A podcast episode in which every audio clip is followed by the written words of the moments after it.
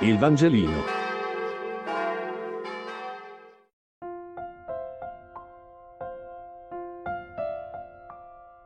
Mercoledì 25 novembre. Matteo 12, 22, 32. Lettura del Vangelo secondo Matteo. In quel tempo fu portato al Signore Gesù un indemoniato, cieco e muto, ed egli lo guarì, sicché il muto parlava e vedeva tutta la folla era sbalordita e diceva che non sia costui figlio di Davide. Ma i farisei, udendo questo, dissero, Costui non scaccia i demoni se non per mezzo di Belzebul, capo dei demoni. Egli però, conosciuti i loro pensieri, disse loro, Ogni regno diviso in se stesso cade in rovina e nessuna città o famiglia divisa in se stessa potrà restare in piedi. Ora, se Satana scaccia Satana, è diviso in se stesso. Come dunque il suo regno potrà restare in piedi? E se io scaccio i demoni per mezzo di Beelzebul, i vostri figli, per mezzo di chi li scacciano? Per questo saranno loro i vostri giudici.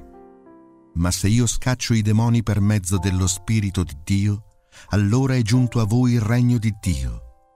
Come può uno entrare nella casa di un uomo forte e rapire i suoi beni se prima non lo lega? Soltanto allora potrà saccheggiargli la casa. Chi non è con me è contro di me, e chi non raccoglie con me disperde. Perciò io vi dico, qualunque peccato e bestemmia sarà perdonata agli uomini, ma la bestemmia contro lo Spirito non verrà perdonata. A chi parlerà contro il Figlio dell'uomo sarà perdonato, ma a chi parlerà contro lo Spirito Santo non sarà perdonato, né in questo mondo né in quello futuro. Credo che la questione di questa diatriba stia tutta nell'avvertimento che fa Gesù a non confondere il bene con il male, a non chiamare male ciò che invece libera e salva l'uomo. E credo che questo sia il senso della bestemmia che non è perdonabile, del resto non si può perdonare chi volutamente trama di scambiare bene e male, di confondere e di confondersi senza riconoscere più alcuna differenza. Per essere perdonati, prima bisogna vedere e riconoscere il bene e il male. Dire coscientemente che la liberazione dell'uomo dai suoi affanni e dai suoi mali è opera diabolica significa stravolgere tutto, minare il senso delle guarigioni di Gesù e il loro messaggio salvifico. Le argomentazioni che porta Gesù per spiegare che non si può confondere la sua opera, che è liberatrice, dall'opera di Satana, che invece rende sempre schiavo l'uomo, eh, sono argomentazioni tratte tutte dall'esperienza.